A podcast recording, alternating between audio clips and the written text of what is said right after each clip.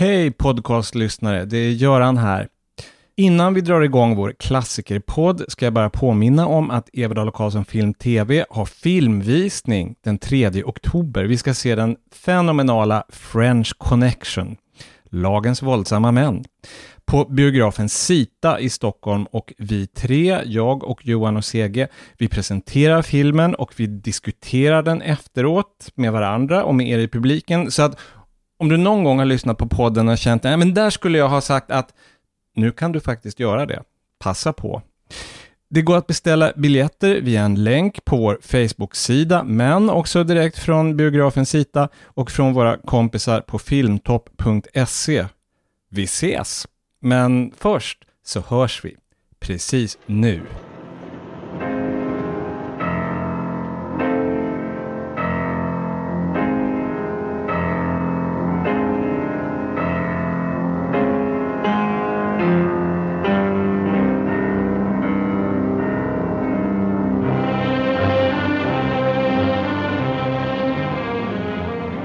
Dramatiska tongångar från Rachmaninovs andra pianokonsert och det är ett stycke som fungerar som filmmusik i dagens klassiker Brief Encounter, kort möte från 1945 i regi av David Lean efter en pjäs av Noel Coward. Och det var Noel Coward som insisterade på att just det här stycket, den här högromantiska musiken, var det enda som dög åt hans historia. Och jag sitter här vid köksbordet som vanligt med Seger Karlsson, hej! Hej! Johan Andreasson. Tjenare! Men framför allt, och ni får ursäkta, med vår gäst som har valt den här filmen, Karin Svensson. Hej, välkommen! Hej, tack så mycket! Och då undrar vän av ordning, vem är du, höll jag på att säga. Nej, men vad gör du? Jag är filmjournalist, eller kulturjournalist i vid mening, men jag skriver mycket om film och gör radio om film i Sveriges Radio. Recenserar film för Nyhetsbyrån TT och lite ja. andra saker. Och du har valt Kort möte. Har det någon speciell betydelse för dig, den här filmen? Den är ju väldigt, hur ska vi säga, laddad jag kommer nog lite från ett annat håll än vad man kunde vänta sig med den filmen, därför att jag blev intresserad av film för att jag såg Star Wars när jag var fyra och såg de två månaderna på solnedgången, himlen i, den, i första filmen. Och blev Bara helt... en månad i kort möte. Precis, mycket, det borde vara flera. Nej, så jag, jag känner, har alltid känt att jag liksom som filmkritiker har varit, lite, har varit väldigt duktig på det här med fantasy och science fiction, har koll på det, och sen så finns det ju en hel filmhistoria som man liksom får liksom ta en grabba tag om i taget sådär och försöka lära sig om. Och så har jag tack och lov en väldigt god vän, Mona Holmqvist, som har total koll på äldre film. Så att hon har haft lite så här filmskola med mig. Så för tio år sedan ungefär så satte hon sig ner med mig och sa att nu ska vi se den här filmen av David Lean. Och så tyckte jag bara att den var så helt fantastisk och var också så chockad över att den var, den är gjord 1945 och ändå känns helt relevant för en publik på 2000-talet. Hade Mona någon David Lean-skola? Såg du de här mastodontfilmerna som han gjorde senare i karriären? Som han kanske är mer känd för, ärligt talat, Bron över floden Kwai och Dr. Zhivago och sådär. De har jag ju sett tror jag under, under barndomen sådär lite i ögonvrån tror jag, för de gick ju alltid på TV när man var liten på 80 och 90-talet. Och uppstyckade så, jag... så, att man inte såg hela bilden. Precis, och också liksom i, man, man, kanske föll in i någon scen här och där. Jag vet att jag har sett Lawrence of Arabia någon gång som vuxen också, och den är ju också väldigt sådär drabbande, men också hur lång som helst. Det som är skönt med de här tidiga filmerna är att de är ju, snittar på en och en halv timme ungefär, vilket jag tycker verkligen är ett sånt där format som vi har för lite av nu i modern film. Den unge David Lean, eller när han var ung som filmskapare, precis hade gått över från att klippa film till att regissera. Han gjorde inte de här spektaklen. Det dröjde rätt länge, utan han, precis som du säger, han gjorde de här som hade fullständigt normalt format. Det är svårt att se någon riktigt samband mellan Lawrence of Arabien och Kort möte, eller är det så svårt? Det är kanske någonting vi kommer fram till. Det är envisa engelsmän var han bra på i alla fall. Oavsett. Nu ska jag säga, som vanligt när vi pratar om klassiker så kommer vi att spoila. Nu är just Kort möte en film som tar sista scenen först, så det är ganska svårt att spoila Kort möte. Men icke desto mindre, vi kommer att prata om allting som händer. Och Kort möte är en berättelse som börjar och slutar på en tågstation. Och det är också en grej som är typiskt David Lean. Jag, jag läste, det var någon kommentar, jag tror att det var Kevin Brownlow, filmhistorikern, som skrev inte en David Lean-film utan ett tåg. alltså bron över floden Kwai förstås, men det finns tåg i Lawrence av Arabien och Dr. Zhivago, och alla hans filmer. Och det här kretsar kring en tågstation. Det handlar i grunden så är det som någon sa, en berättelse om två människor som är gifta, men inte med varandra. Vilket är bekymret i filmen. Celia Johnson, hon spelar Laura, Trevor Howard, han är Dr. Harvey, Alec. Och de här två stöter ihop då på, inte på perrongen, utan i restaurangen på en tågstation. Tycke uppstår och de ses några torsdags eftermiddagar därför att de har ju båda familj och de är upptagna på varsitt håll. Vi ska lyssna på en scen där Alec har gjort en Melker kan man säga. Han har ramlat i vattnet. Ytterligare ett motiv, som Catherine Hepburn i Sommarens dårskap, en annan David Lean-film. I alla fall, de torkar, eller Alec torkar i ett båthus, de dricker naturligtvis te och då tar Alec bladet från munnen. You know what's happened, don't you? Yes. Yes, I do. I've fallen in love with you. Yes, I know. Tell me honestly. Please tell me honestly if what I believe is true. What do you believe? That it's the same with you. That you've fallen in love too. Sounds so silly. Why? I know you so little. It is true, though, isn't it? Yes, it's true. Laura. No, please. We must be sensible. Please help me to be sensible. We mustn't behave like this. We must forget that we've said what we've said. Not yet. Not quite yet. But we must, don't you see? Listen. It's too late now to be as sensible as all that. It's too late to forget what we said. And anyway, whether we'd said it or not couldn't have mattered. We know. We've both of us known for a long time. Det där är en sån typisk scen, det är en central scen, den är precis mitt i filmen, nästan på minuten. Och det är så typiskt att den här kärleksförklaringen, när de till slut sätter ord på det, följs det inom några sekunder. We must be sensible. det är ändå så viktigt att inte låta känslorna dra iväg med sig. Ja, men jag känner ju att min anglofili bara blommar. För att det, det som jag tycker är härligt med det här, man jämför, det finns ju massor med romantiska filmer och vi tänker ju mycket kring romantik utifrån amerikanska filmer vi har sett, gamla och nya. Och det här är så väldigt brittiskt i att det handlar om eh, decency. Det handlar om att de eh, vill inte göra någon annan illa, de måste hitta ett sätt att eh, hantera det här som gör så lite skada som möjligt. Och de här känslorna är liksom, det är ett problem. Det finns ingenting, eh, det, det finns ju ögonblick av liksom passion och lycka i det här, men mest handlar det om att de har hamnat i knipa ihop liksom. Och eh, det måste lösas på något sätt. Och det, det, betyder inte att filmen är liksom stel eller fyrkantig eller så, det betyder bara att det här måste hela tiden tryckas in i den här lilla lådan och det är det som gör det så kraftfullt tycker jag. Nu när du säger så, så slår det mig att finns det någon skurk i den här filmen, så är det kärleken dem emellan. Det, var, det är antagonisten, det är det som på något sätt måste besegras. Det här är väl helt enkelt Englands eh, Casablanca, så det står mellan kärleken och plikten. Precis. Och, men då tänker jag att plikten i det brittiska psyket är ju ännu starkare som ja, motivation. Precis, men det är, så liksom. att säga, alltså det är ju väldigt olika just därför att amerikansk och engelsk film är väldigt olika. Och samtidigt så tror jag också att trots då att de lägger så mycket band på sig, så jag tror faktiskt inte att man hade kunnat göra en amerikansk film 1945 om, det är ju en utomäktenskaplig affär där man känner en sån sympati för båda, men framförallt för kvinnan. Det är lite lustigt att Double Indemnity, visst är det Kvinna utan samvete? Ja.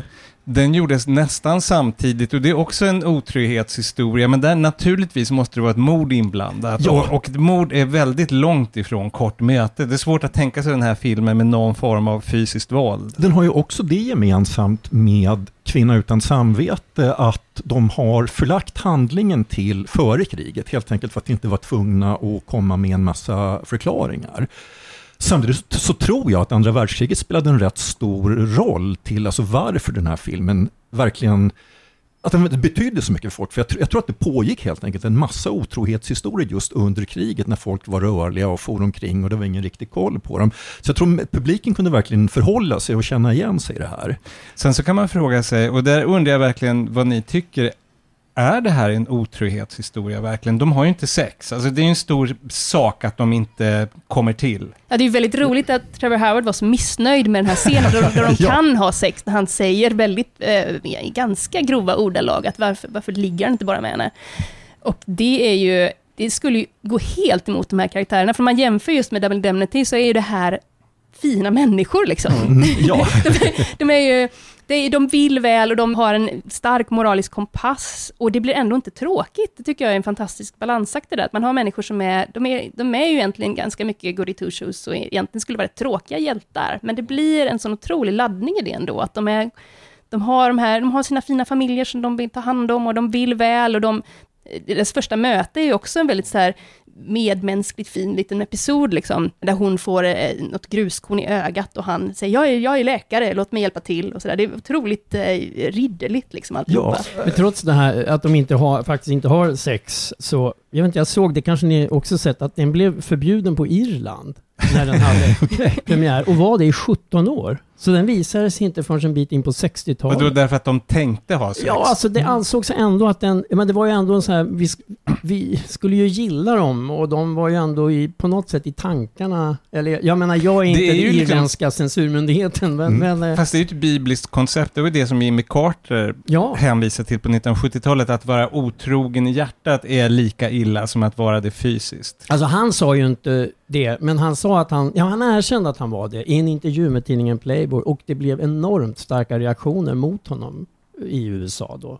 Mm. Det har gått några år. Man tror att 70-talet var så himla fritt, men, men friare än så var det inte. Ska jag säga en sak? Jag, för jag läste också den där anekdoten med Trevor Howard. Och jag måste bara tillägga att i den person, det, det är ju sånt här som har liksom broderats ut på olika sätt. Men det roliga med Trevor Howard är att han har en sån auktoritet och en sån tyngd som man och som läkare i den här filmen.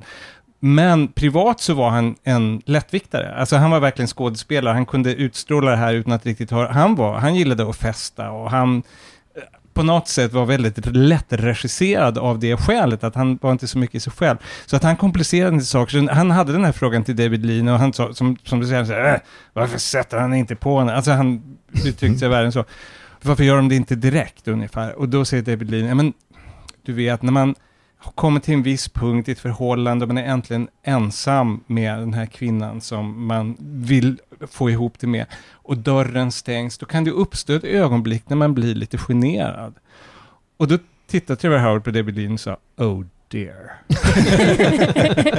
Trevor Howard hade nog inte varit generad i hela sitt liv, Nej. Men trots alltså, att han var engelsman. men alltså samtidigt som du säger det, för jag tror verkligen att en, en styrka med filmen är att de har hittat precis rätt skådespelare. För det, det finns ju en enorm kemi mellan de här två. Och samtidigt, du frågade ju i inledningen här att finns det någon likhet mellan den här filmen och, ja till exempel Lawrence av Arabien? Då skulle jag säga att jo men det gör, alltså just den här blicken för detaljer har han ju i alla sina filmer. Och just det här mötet, alltså den börjar ju med, det, det är ju ånglok och hon har fått någon sorts kolflaga i ögat och han är då läkare och går fram och det börjar liksom med den här lilla kolflagan och sen är man liksom genast, tror jag, hos henne, att från den liksom kolflagan så, så uppstår den här liksom enorma passionen. Och det är lite grann samma sak, Han, hans allra mest berömda klipp är det här från Lawrence av Arabien där Peter O'Toole tänder en tändsticka och så klipper han från tändstickslågan till ett gigantiskt, en soluppgång över ett enormt ökenpanorama. Så att han har liksom den här spännvidden hela tiden.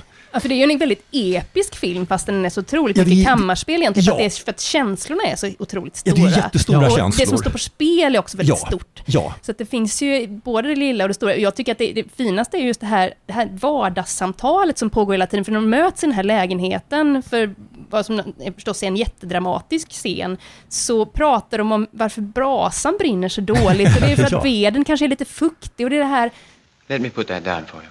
Thank you. I hope the fire will perk up in a few minutes. I expect the wood was damp. Yes, I expect it was. Det upprörde ju också eh, Trevor Howard som ville att varför pratar de om brasan? Ja men det är ju hela, hela poängen, att de, de är helt vanliga människor som pratar om vardagliga saker och under ytan så pågår det här jättestora i deras liv. Så Ja. det, det blir ju en väldigt Och de är väluppfostrade och de är medel, övre medelklass och de är medelålders. De är väl strax under 40 skulle jag tro. Men det är ändå på något sätt sista chansen, de är så stadgade. Och det som någon säger i filmen, det måste ju vara en Noel Coward-replik rimligtvis där, man är bara medelålders en gång i livet. Ja, det är, det är när de ska dricka champagne. Ja. Ja. Och, och liksom ungefär passa på. Ja, men jag kände också, jag såg, när jag såg om den nu så kände jag, för det har väl gått minst tio år sedan, sedan jag såg den sist, att den klingar mycket mer med mig nu. Nu är jag 46. Därför att, eh, för framför allt hur jag ser hennes man, Fred, som jag första gången såg filmen, så var han bara någon sorts bromskloss i hennes liv. Han var bara den här tråkige, hans mustasch störde mig väldigt mycket till exempel. Och nu så tycker jag att han är en av de finaste karaktärerna i filmen, därför att han står för det här, för trygghet och för, han är så otroligt eh, ömsint mot henne och förstående och han verkar vara en toppenkille liksom på alla Han är sätt. inte någon man behöver fly ifrån, Nej. nödvändigtvis. Utan vad hon flyr ifrån, för hon har, det är också en sak att Laura är ju helt klart en eskapist. Alltså hon fantiserar om att de ska gå, det- man får till och med se det i bild, när hon fantiserar om sitt liv med Alex, som då naturligtvis aldrig förverkligas, så går de på opera i Paris och de åker på kryssningar. I stared out of that railway carriage window into the dark and watched the dim trees and the telegraph posts slipping by. And through them I saw Alec and me. Alec and me. Perhaps a little younger than we are now, but just as much in love and with nothing in the way.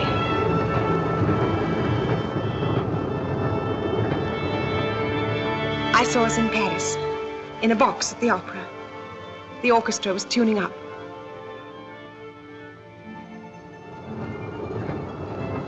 Then we were in Venice, drifting along the Grand Canal in a gondola with the sound of mandolins coming to us over the water. I saw us traveling far away together, all the places I've always longed to go. Det är någon slags veckotidningsfantasier som hon ägnar sig åt, som en flykt.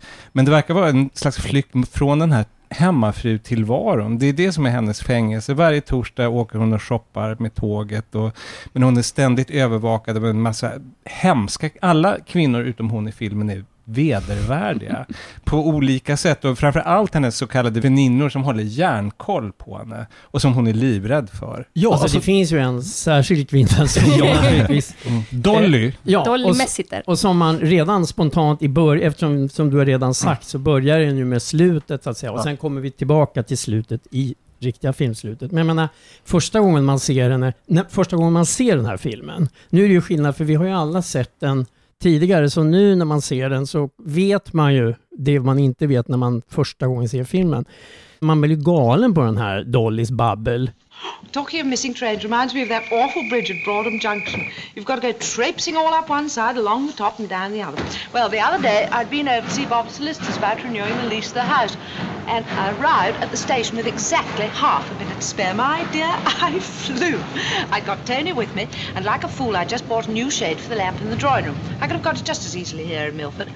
Well, thing. Och det blir man ju sig, tror jag, det blev jag nog första gången. Men, men sen är det sådär så att jag känner verkligen, hon säger ju själv, Laura, hon fantiserar ju om att hon vill att hon ska dö. And my dear, she had the most dreadful time. She got some awful kind of germ through going out on a picnic, and she was ill for months and months. I wish you'd stop talking. I wish you'd stop prying and trying to find things out. I wish you were dead. No, I don't mean that. That was silly and unkind.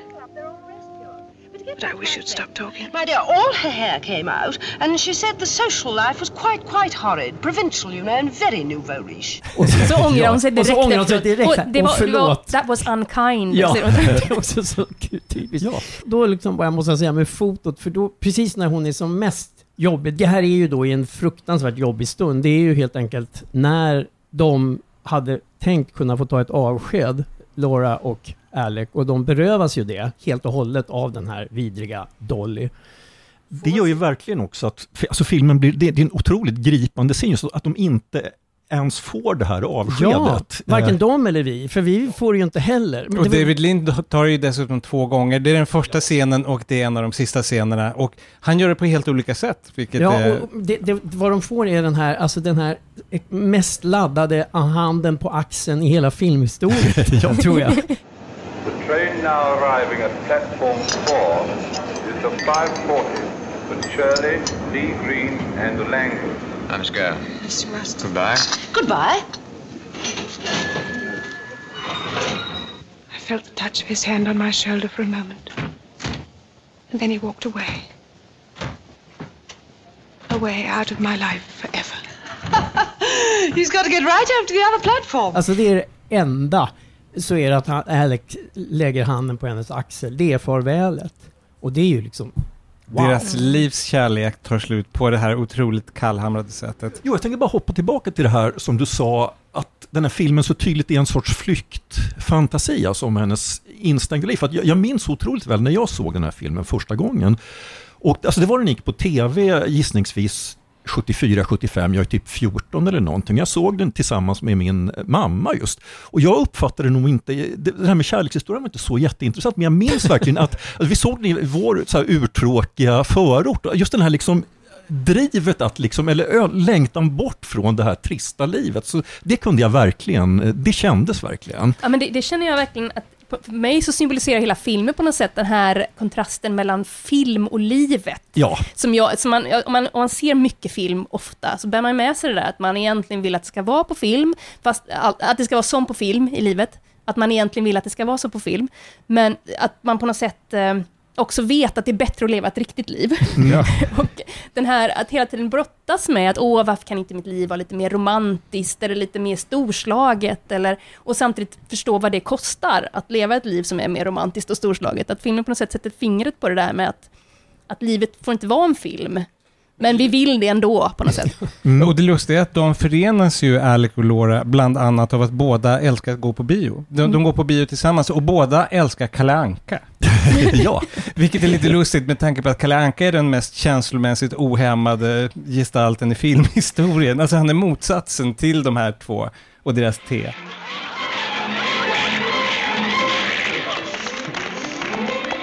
Stars can change in their courses, the universe go up in flames, and the world crash around us, but there'll always be Donald Duck. Oh, I do love him so. His dreadful energy and his blind, frustrated raging. Ja, men de gör nästan en liten filmrecensionssnutt. De sitter liksom och pratar i, i, med mycket adjektiv om vad det är som gör honom så bra. Liksom. Det, Ja.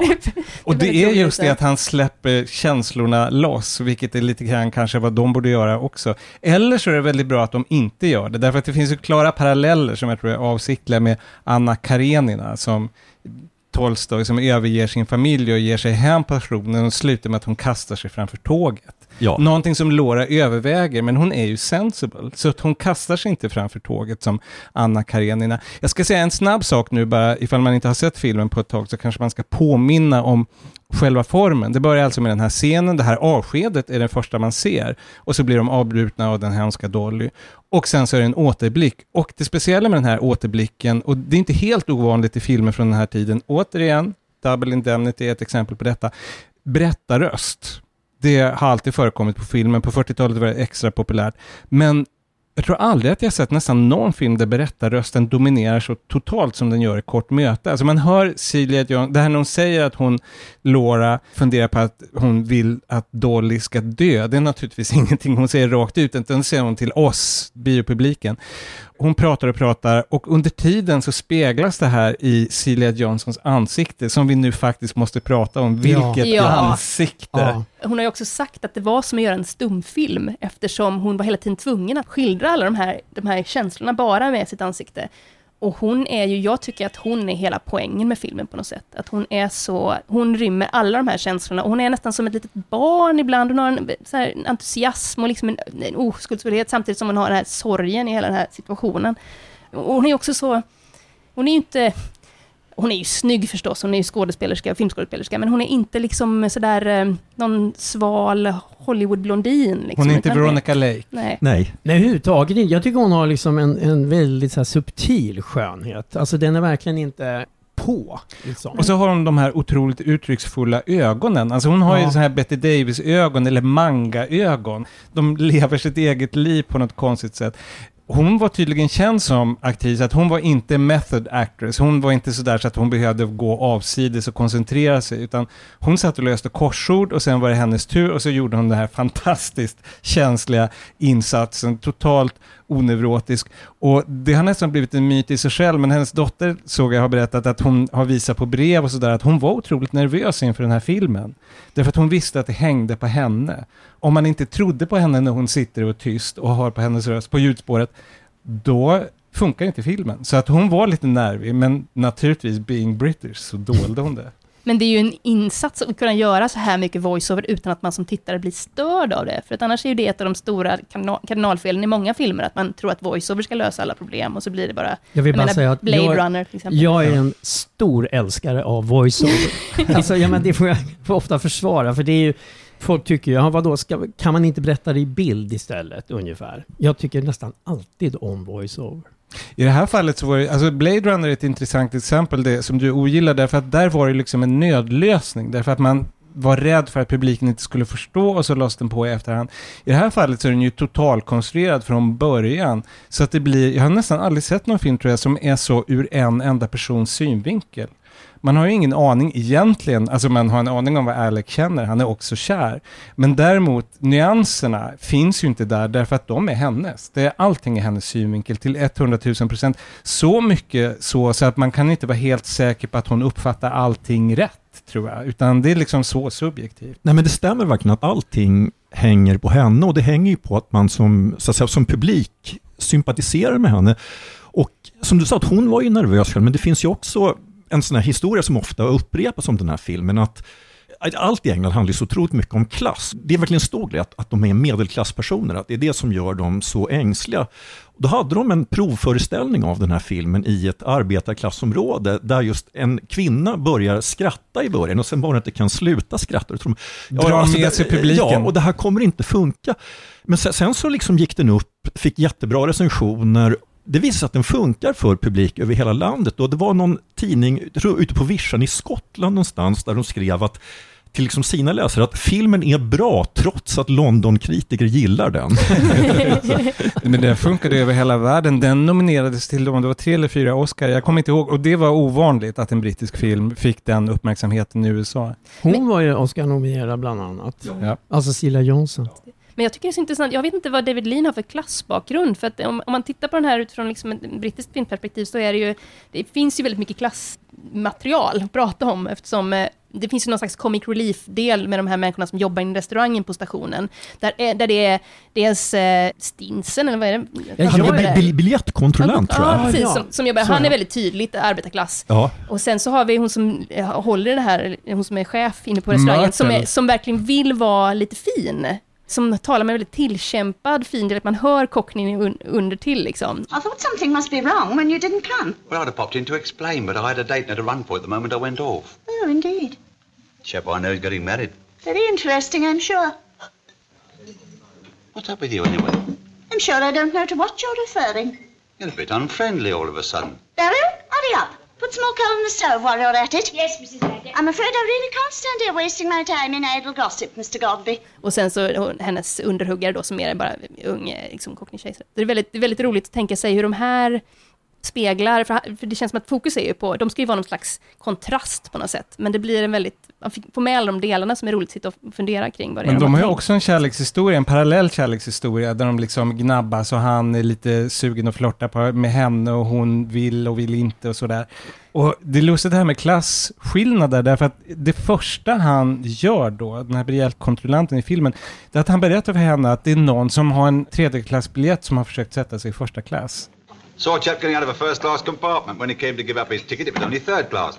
I told him he'd have to pay the excess, and then he turned nasty, and I had to send for Mr. Saunders. That lot of good he'd be. Oh, he ticked him off. Seeing's believing. I tell you, he ticked him off proper. You pay the balance at once, he says, or I'll hand you over to the police. If you ought to seen the look on the chap's face at the mention of the word police. Changed his tune, then he did, fed up like lightning.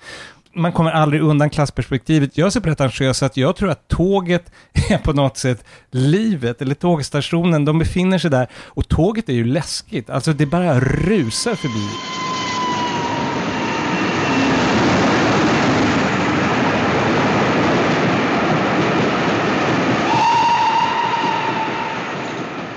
Och hela tiden så är det meddelanden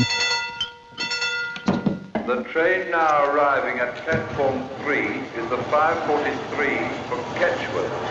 påstigning, tåget går och det är, liksom, det, det är den här stressen att antingen kliver man på eller så kliver man av och de väljer då att kliva av. Jag blir ju stressad bara att de sitter kvar i restaurangen till tåget kommer. Vem, Ja, vem det gör stämmer. så?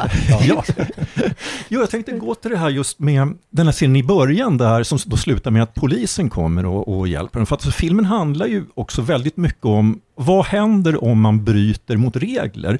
Och så den här scenen kommer lite grann tillbaka. Det blir vid ett tillfälle så att Alec ordnar så att de kan vara ensamma i en lägenhet. I det här tillfället då när de inte har sex. Och det är faktiskt inte Och för att de... utan istället pratar om fuktig ved. Ja, men det är inte för att de inte vill, utan det är för att hans kompis som äger lägenheten oväntat kommer hem. Och då mer, eller mindre flyr hon ut på stan och hon sitter och hon vet inte riktigt vart hon ska ta vägen. Och vem kommer då? Jo, polisen. Hon ser det på, och, vad, och vad håller du på med? Feeling all right, miss? Yes, thank you. Waiting for someone? No. No, I'm not waiting for anybody. Don't go and catch cold now. It's a damp night they're sitting about on seats. I'm going now anyhow. I've got to catch a train. You sure you feel quite all right? Quite, thank you. Good night. Good night, miss. I walked away, trying to look casual, knowing that he was watching me. I felt like a criminal. Jo, men det är misstänkt en ensam kvinna på en bänk. Ja, jo. Måste undersöka. Men det, det är lite grann nästan, jag tänkte på Alfred Hitchcock, att han tror jag skulle i och för sig ha gillat den här filmen, att det är så enormt mycket skuld. Och just den där polisen, Hitchcock fruktade poliser, som bara ingriper fullständigt utan anledning, i alla fall i ett modernt perspektiv, så är det fullständigt mystiskt var, varför han ser sig föranledd att... Jag väntar du på någon frågan henne, för annars kan man ju inte sitta på en bänk Nej, någonstans. precis. Du måste ha en anledning att sitta på en bänk. Men jag antar att antydan där är att han tror att hon är prostituerad. Och att hon dessutom känner sig smutsig i det läget och på något sätt känner sig skyldig. Ja, sen, du frågade ju om David Lins egen klassbakgrund och jag har ju för många år sedan läst Kevin Brownlows eh, gigantiskt tjocka biografi om David Lin, så jag borde minnas där. Och jag tror att jag minns det, för att du nämnde ju Hitchcock, alltså det fanns ju, England är liksom ett skådespelarland och ett författarland, de har inte så många stora berömda filmregissörer. Men den här generationen, de har ju David Lean, de har Hitchcock och så har de ja, Michael Powell eller Paolo Pressburger. Och jag för mig att de alla hade i princip samma, de kom alla tre från lägre medelklassbakgrund. Jag tror möjligen Michael Powell var lite liksom mer riktig medelklass. Fanns i någon intervju någon gång sagt om Hitchcock, det intervjun, you know Hitch, he was a cockney, det tyckte han, så han var lite finare alla tre också kom in i filmbranschen precis i slutet på stumfilmstiden. Och det här som säger om stumfilm, det, det stämmer ju verkligen. Och Kevin Brownlow som skrev biografin, jag tror det här är enda gången han skrivit om något annat än stumfilm. Så att det här är ju det som han ser och gillar hos David Lean, det här bildberättandet.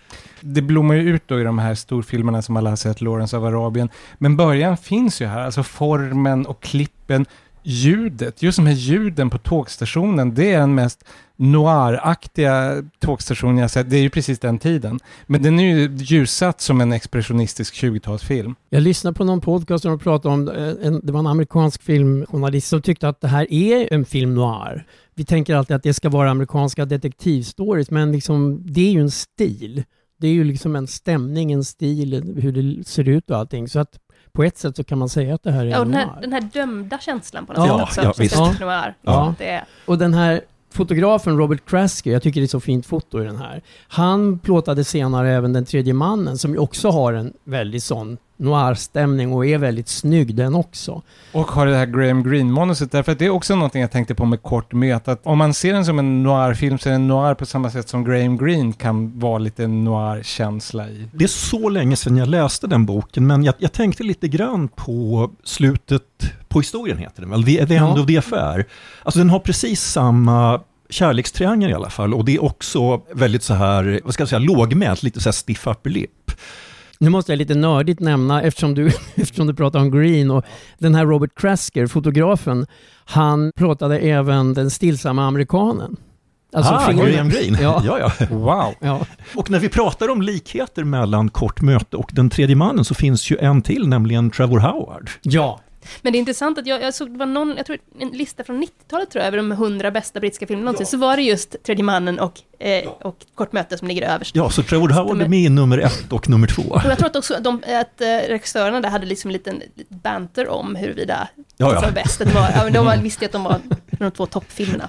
Ska säga en sak om David Lean, apropå den här katastrofala förhandsvisningen, som tydligen var i stan där han höll på att spela in Great Expectations, lysande utsikter. Han blev så ledsen, han blev helt förkrossad av den där förhandsvisningen och sen så blev det ju en succé i alla fall. Och det var lite grann lite profetiskt, därför att han var ju så känslig. Alltså han, efter mottagandet av Ryans dotter, när den nu kom, det var 1969 eller 70, så gjorde han inte film på 15 år. Där var det kritikerna som hade varit elaka, framförallt den otroligt grymma Pauline Kael hade förnedrat honom på en middag. Och nej, 15 år utan att jobba, så att han var en känslig konstnär.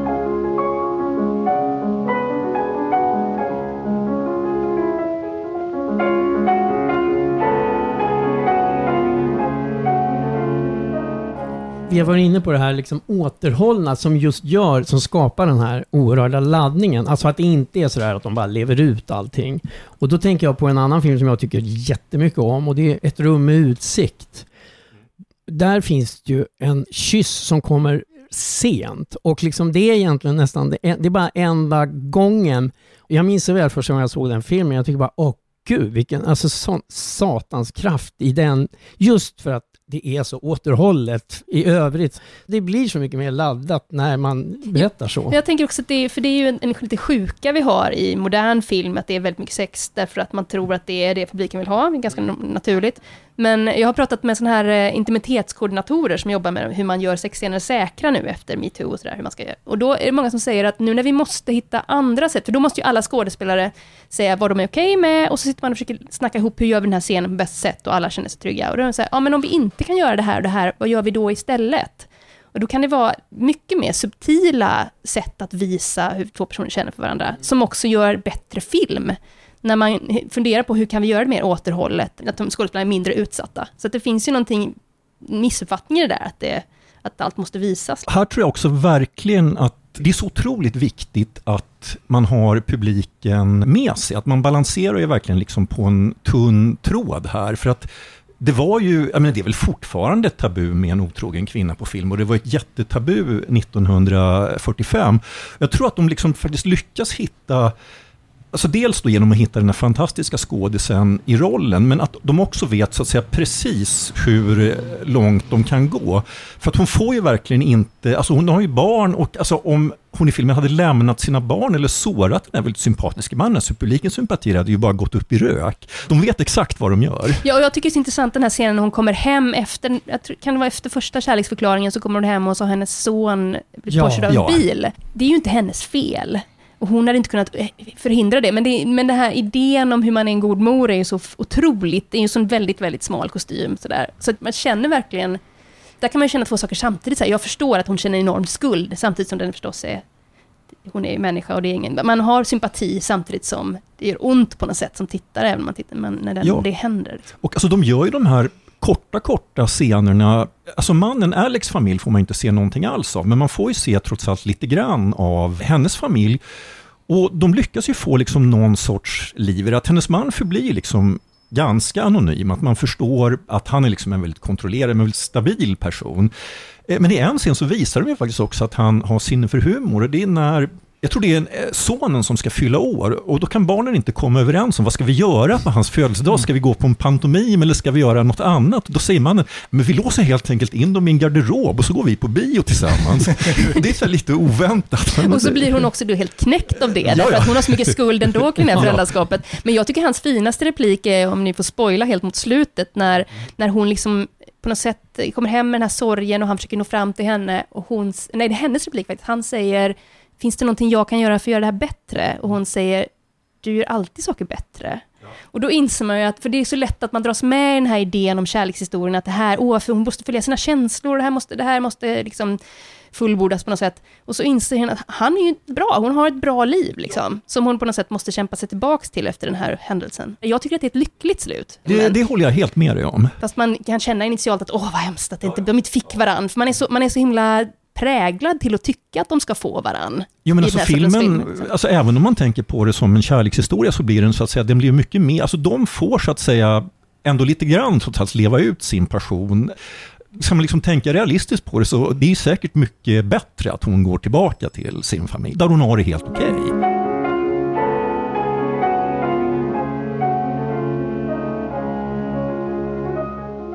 Apropå det här med att det är mycket lättare att visa sex på film idag. Det är mycket som är lättare i berättelser idag. Så lätt så att det paradoxalt nog blir svårt. Ett exempel är att Jane Austen kärlekshistoria vill alla göra moderna versioner av. Men väldigt mycket bygger ju där på att folk inte kan kommunicera.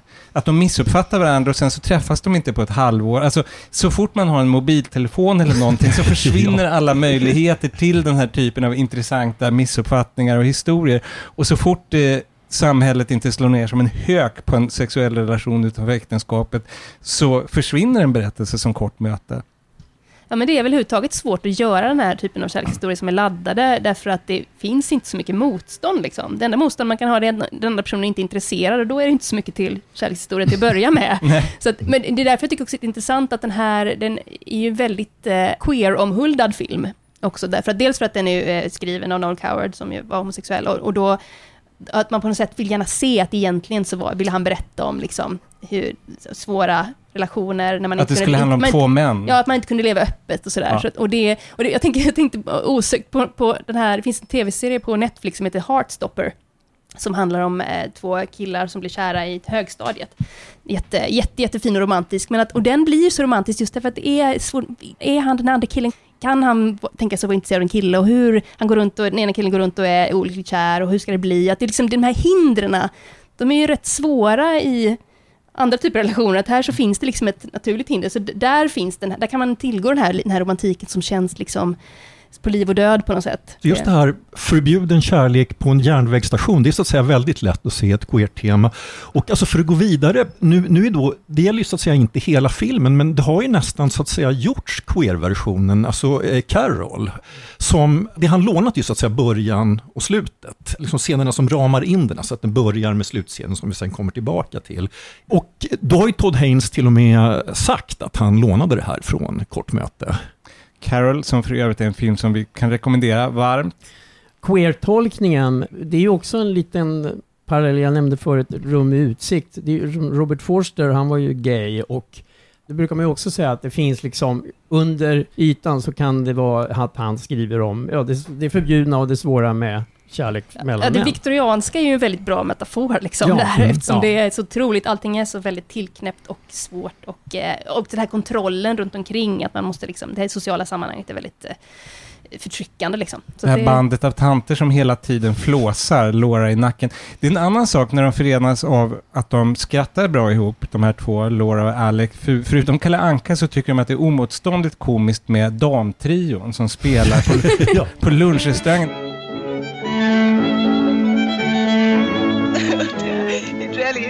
Isn't it? But we oughtn't to laugh, they might see. There should be a society for the prevention of cruelty to musical instruments. Och jag tänkte att den damtrion, det är ju någon slags skräckbild av kvinnor för Laura, förstår man. Alltså de, de ser nästan ut så att de kommer från den viktorianska eran och det gör även Myrtle, alltså kvinnan på järnvägsrestaurangen. Hon är också väldigt ålderdomligt klädd. Alltså de är nästan som spöken ur det förflutna. Hon skulle liksom kunna vara med i Foresight-sagan eller någonting tycker Ja. jag. Alltså som hon ser ut menar jag. Och det där tycker jag är så intressant, därför att det tänker man inte på när man ser någonting som är inspelat långt senare, utspelas i historisk tid. Då har alla inom citationstecken moderna kläder, alltså kläder som var moderna, inte vet jag, 1960. Men i själva verket så är det ju som ett kort möte. Alltså om man går ut på stan, då är det någon som kan det komma förbi någon som har en på sig favoritkläder som är 10 år gamla eller till och med 20. Naturligtvis i Storbritannien så är det dessutom signalerar klass och vem som är tjänstefolk och vem som är inte. Det finns någonting lite grymt som, ja, men som kärlekspar kan vara, att det är de mot världen och så skrattar de ut de här tanterna som ser så här lite lattjo ut. Men vid ett tillfälle när Laura är ensam och ledsen, då ser hon den här kvinnan igen. I managed to get the same table. I waited a bit, but it didn't come. The ladies' orchestra was playing away as usual. I looked at the cellist. She'd seemed to be so funny last week. Today she didn't seem funny anymore. She looked pathetic, poor thing. Då var hon inte rolig längre. Hon var sorglig. Det är ett så fint litet ögonblick. Plötsligt såg hon sig själv.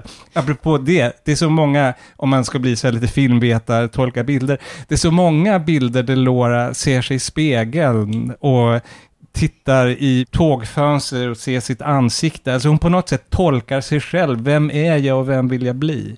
Men apropå ålderdomligt så finns det ju en riktigt eh, saftig stjärtklapp också. Ja. som, som, också som inte heller känns sådär eh, ja, modern. Men, Men den är ju och också- den, den sitter hon också och fnissar åt. Albert Godby, how dare you? I couldn't resist it. I'll trouble you to keep your hands to yourself. Oh, you're blushing.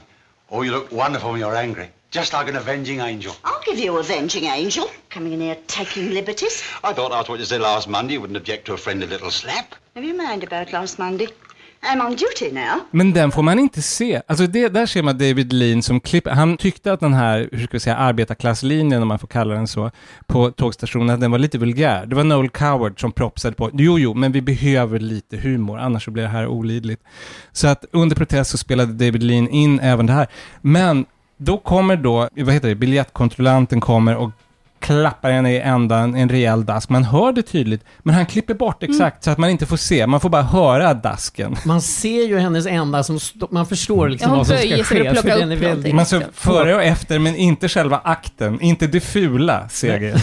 Ja, men jag tänker också, om man hade sett den här, som en, eh, i en modern film så hade man ju dömt ut den här biljettkontrollanten direkt och där han ju varit den onda människan i filmen. Så det har ju hänt en del i hur vi ser den typen av handlingar. Liksom. På tal om bilder bara, jag måste tillbaka en sekund, nej, några blir det ju, till, till Dolly som jag inte kan släppa. Hon den här hemska som berövar dem och oss på den fina, det fina avskedet.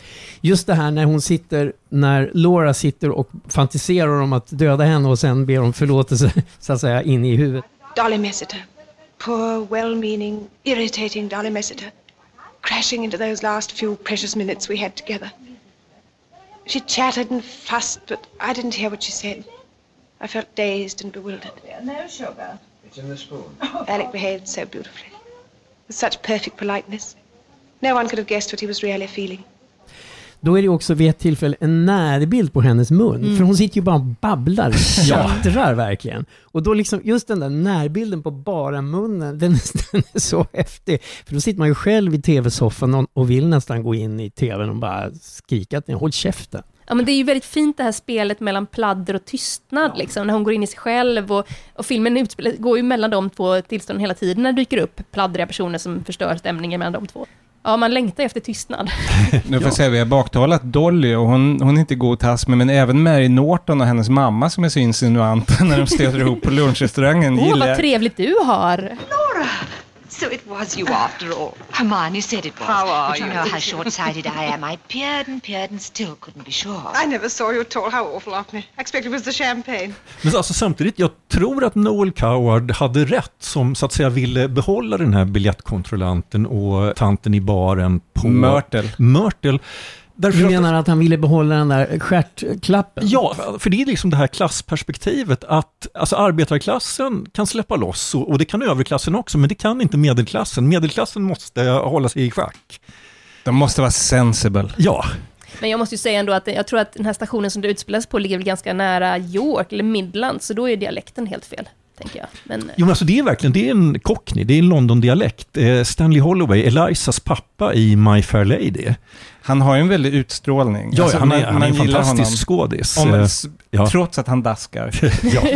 Jag läste att den här kortpjäsen som, av Coward som den bygger på, där finns tydligen inte den här slutkramen som finns i filmen mellan Laura och hennes make Fred. Hon har ju suttit där medan han håller på med sitt korsord och brasan sprakar och hon tänker igenom allt det här. Alltså hon pratar ju med honom i en slags ja, fantasi eller vad ska jag En säga? fantasibekännelse som, En hon, fantasibekännelse. som hon inte framför på riktigt. Nej. Och då så är det ju den här scenen precis på slutet. Då säger han till henne, när hon kommer liksom tillbaka medvetande, men han märker liksom, då säger han, ja ah, det var ingen lycklig dröm va. You've been a long way away. Thank you for coming back to me.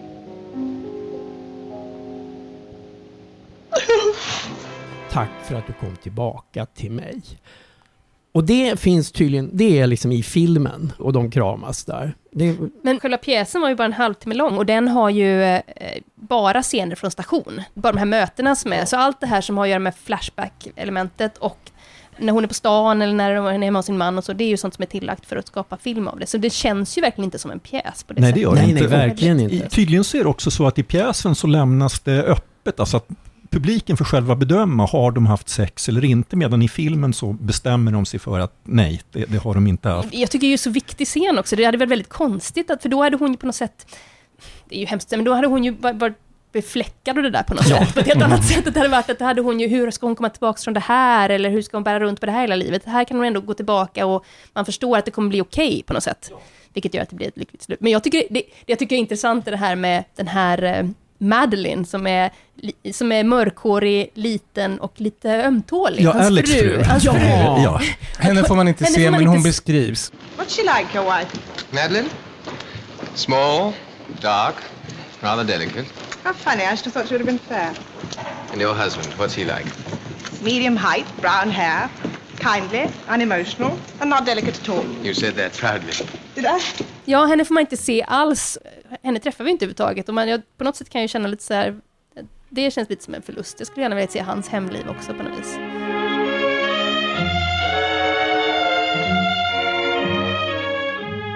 Det är kanske är dags att avsluta den här diskussionen. Är det någonting som ni vill tillägga? Fulländad film, tycker jag man ska se den tycker jag, gärna flera gånger. Ja, den vinner. Jag tror det här var tredje gången jag såg den. Jag har nog tyckt lite bättre om den varje gång jag sett den. Och den är ju då under en och en halv timme lång, så det ja. har man tid med. Den är i princip inte längre än Snövit, eller någonting sånt där.